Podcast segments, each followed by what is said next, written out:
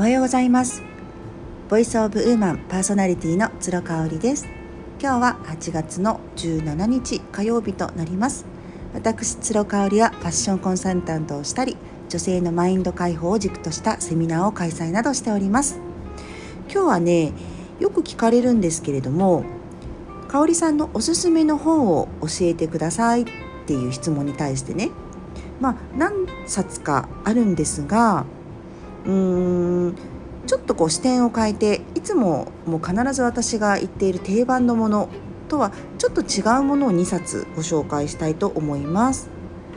まず1冊目は「えーと、虹置きで何でもできる」っていう本ですね。これあの東大卒の翻訳家の方が書かれているんですけれども私大学生の時に地元の本屋さんで偶然見つけた本になりますでその時の私っていうのはもうめちゃめちゃ夜型であったんですけどなんかテレビかなんかでやっぱり朝時間をじなんかこう充実させている人はすごく幸福度が高いみたいなのをやっていたのかなそこから興味を持ち始めていた時に出会った本ですね。で実はこの方ですねお子さんを出産されてから翻訳家になられたっていうすっごく珍しい経歴の方でしてまあもともと地頭はいい方なんですよね。東大卒でいらっしゃって学者だった旦那さんについててアメリカに一緒に子連れ留学というか子連れで海外で過ごすことになってで子どもたちとの時間も大切にしつつ自分のキャリアも形成していきたいなっていうところでもう一緒に子どもたちと夜寝てしまうと夜8時とかにね。で夜中の2時に起きてそこから通訳翻訳の仕事を勉強をし始めるっていうことをするんですよね。これ、ね、読んだ時はもう私この人とは地頭も違うしいやもう絶対無理って思ったんですけれどもまあ、翻訳の勉強はしなかったにせよ子どもたちと一緒に寝落ちをしてしまうっていう経験を私もその後15年ぐらい経ってからまさにするようになるんですよね。でもう一度この本を読み返しましてそうかと。やっぱ子どもたちと一緒に寝てしまえばいいんだ。それまでの私って結構ねやっぱ子どもたちが寝てから何かをしよう。子どもたちが寝た後に好きなことをしようって思ってたので子供たちがこう寝てくれないとイライラしちゃうんですよね。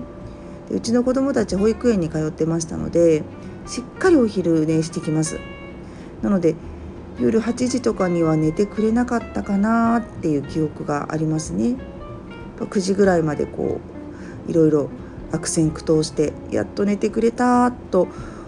思えたらまだいいんですけどほとんど一緒に寝てしまってるっていう感じでね。で次の日の朝子供たちよりちょっと先に起きるんですけれどもああもう何もできなかったな昨日っていう感じで、まあ、心の持ち方がネガティブだったんですね。ただもうこの本をもう一回読み返してみて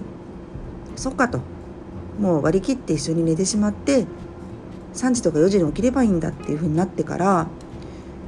ガラッと朝方生活に切り替えることができたんですよね。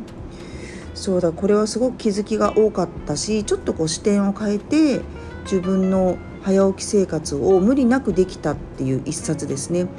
今も私の本棚に入っている本になります。で2冊目はねこれ漫画なんですけれどももし本が苦手な方ででもなんかこう知識は欲しいな素敵な考え方に触れたいなっていう方にはおすすめです。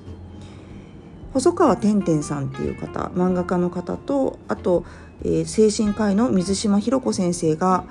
一緒に書かれている本で「やっぱりそれでいい」っていう本ですね。これまあ何について書かれてるかっていうと要はセルフコンパッションです。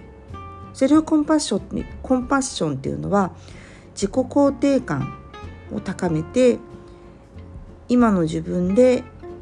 いいんだよって思えるそういう力ですね。よくねメンタリスト DAIGO さんなんかも使われている言葉になりますが私これ人と関わる上で一番大事なことだと思っています。で人と関わる上で一番大事なこのセルフコンパッションを高めるこういった能力を、えー、強めていく強固にする一番の方法って何でしょうかというふうに考えた時に水島ひろ子先生が提唱するのが人の話を聞くことっていうことなんですね。え気遣いじゃないの？空気を読んだり話を上手にまとめる話上手になることじゃないのって思われる方もいるんじゃないかなと思います。私もこの本に出会うまでそうだと思ってました。ただ水島先生は違うよっていうことをおっしゃっていて人の話を聞くことだよって、うん、ただ疲れる話の聞き方ってありますよね。もう相手の話にどっぷり使ってしまって次何を言ってあげようかなとか逆に私はそうは思わないなとか自分の頭の声と一緒に聞いてしまうとすごく脳が疲れちゃうってことありますよね。その疲れる話の聞き方ではなくって自分がストレスなく本当にマインドフルに相手の話が聞ける心から聞けるっていうそういうテクニックを教えてくれる本ですもうこれ完全なるテクニックの本なのでもう実践実践実践あるのみですね。うん、で一番私が印象的だったのは話を聞く相手の相手をですねランプの傘、うん、ランプだと思うっていうことなんです。で人って相手の方の本質ランプって中に電球があると思うんですけど電球ってほぼ一緒ですよね。どんな方でも。うん、まあナショナル製とか、ね、東芝製とかいろいろあるかもしれないけど基本的に電球は一緒。ただそれを覆う傘傘、うん、傘はがそれぞれ違うから人って違う人なんだなって評されると思うんですけれども本質的な電球の部分っていうのはみんな一緒なわけなんです。疲れる話の聞き方をする人っていうのは相手の傘だけを見て話を聞いてるんですね。あこの傘綺麗だな。この傘汚れてるな。ちょっと私の趣味と合わないな。すごくセンスがいいな。とかね。そういうことを思いながら相手の傘を見て自分の物差しで判断しながら相手の話を聞くとすごく疲れるって話なんです。ただランプの本質であるランプだけを見て話を聞くとその人の本質が見えてくる。あこの人もみんなと同じなんだ。悩みなんてない人はいないんだ。人間って弱いもので強くなりたいと一生懸命もがいてるんだなってそういうところが分かってくると相手の話をフィルターなしに聞くことができるってことなんですね。うん、そのねテクニックが書いてある本です。すごく分かりやすいですね。あのケーススタディで書いてあることあの内容になってましてアティテュードナルヒーリングっていう手法を使っての実践的な内容になっているのでぜひおすすめです。はい今日は